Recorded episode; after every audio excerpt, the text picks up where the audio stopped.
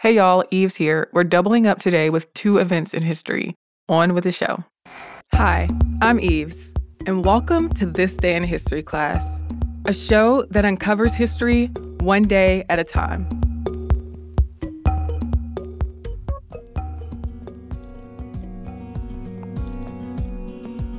The day was May 12, 1910. Dorothy Hodgkin was born Dorothy Mary Crowfoot in Cairo, Egypt, to Grace Mary Crowfoot and John Winter Crowfoot. Hodgkin would go on to become a Nobel Prize winning chemist and dedicated humanitarian. Dorothy had three sisters, all younger than her.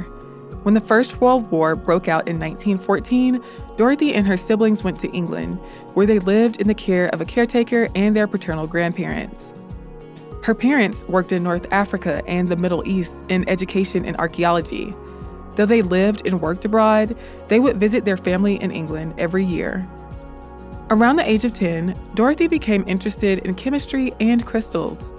One of her father's friends, Dr. A.F. Joseph, encouraged this interest by giving her chemicals and helped her analyze minerals. When she was a teenager, her mother gave her the book Concerning the Nature of Things by William Henry Bragg, in which the author discussed seeing individual atoms and molecules using X rays.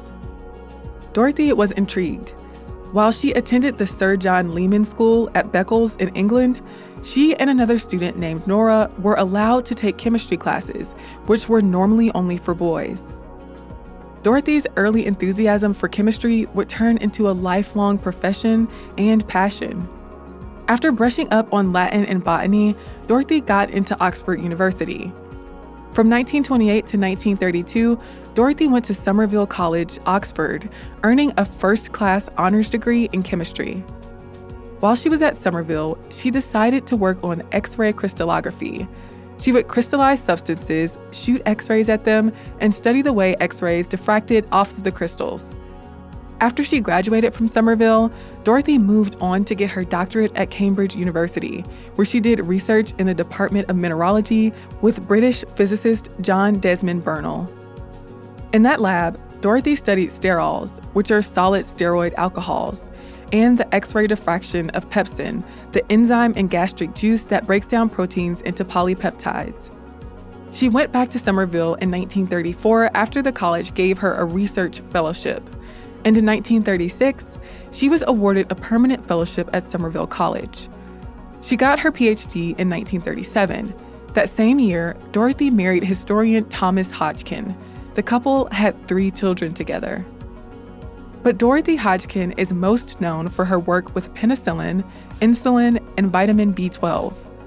In 1946, she and her graduate student Barbara Low figured out the structure of penicillin, notably using one of the first IBM analog computers to help with the analysis.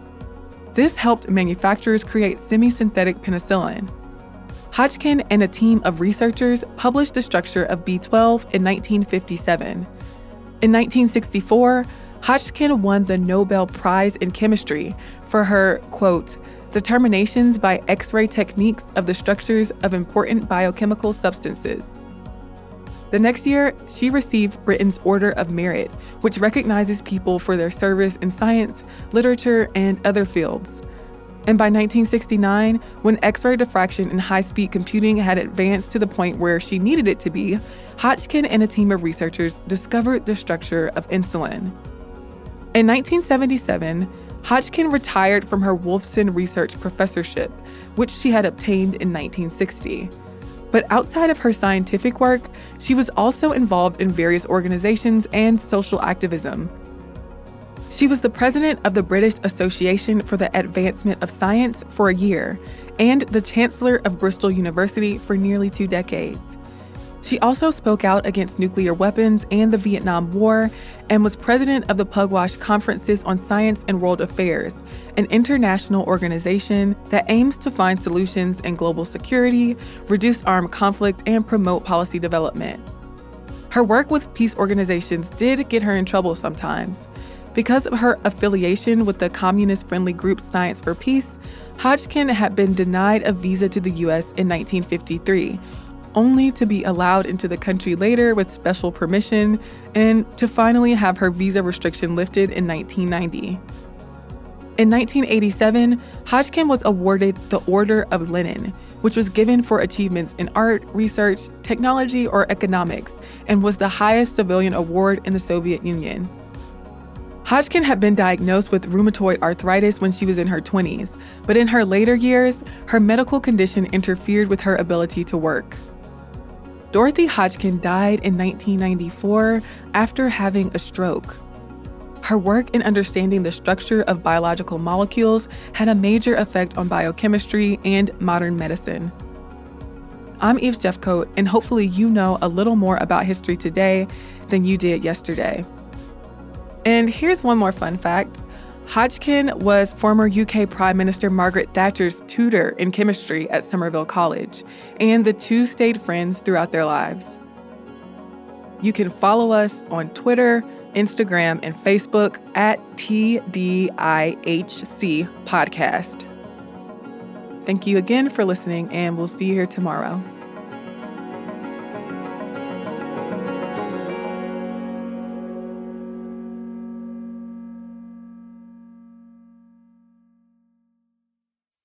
Hello, everyone. I'm Eves, and welcome to This Day in History class, a podcast that brings the past to the present.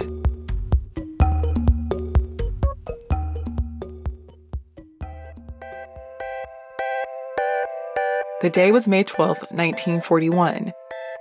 German civil engineer and inventor Konrad Zuse unveiled the first fully functional programmable computer, the Z3.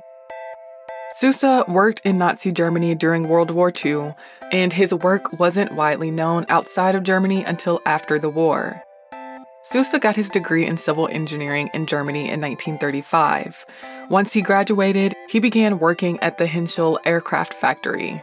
There, human computers with desk calculating machines performed all the calculations necessary for work. Zuse became interested in designing a programmable mechanical calculator for engineers, and he began working on his own time to build one.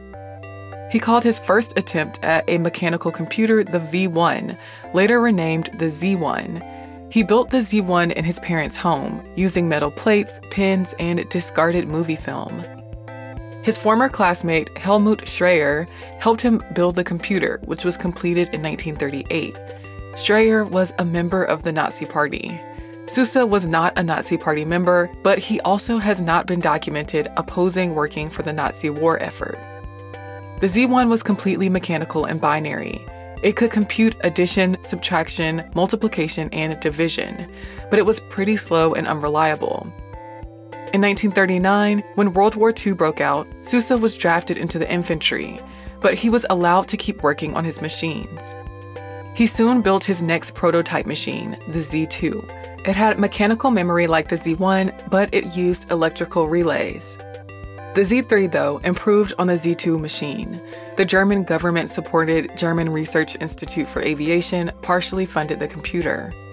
The Z3 was built with telephone relays. On top of the four arithmetic operations, the Z3 could also compute the square root of a number.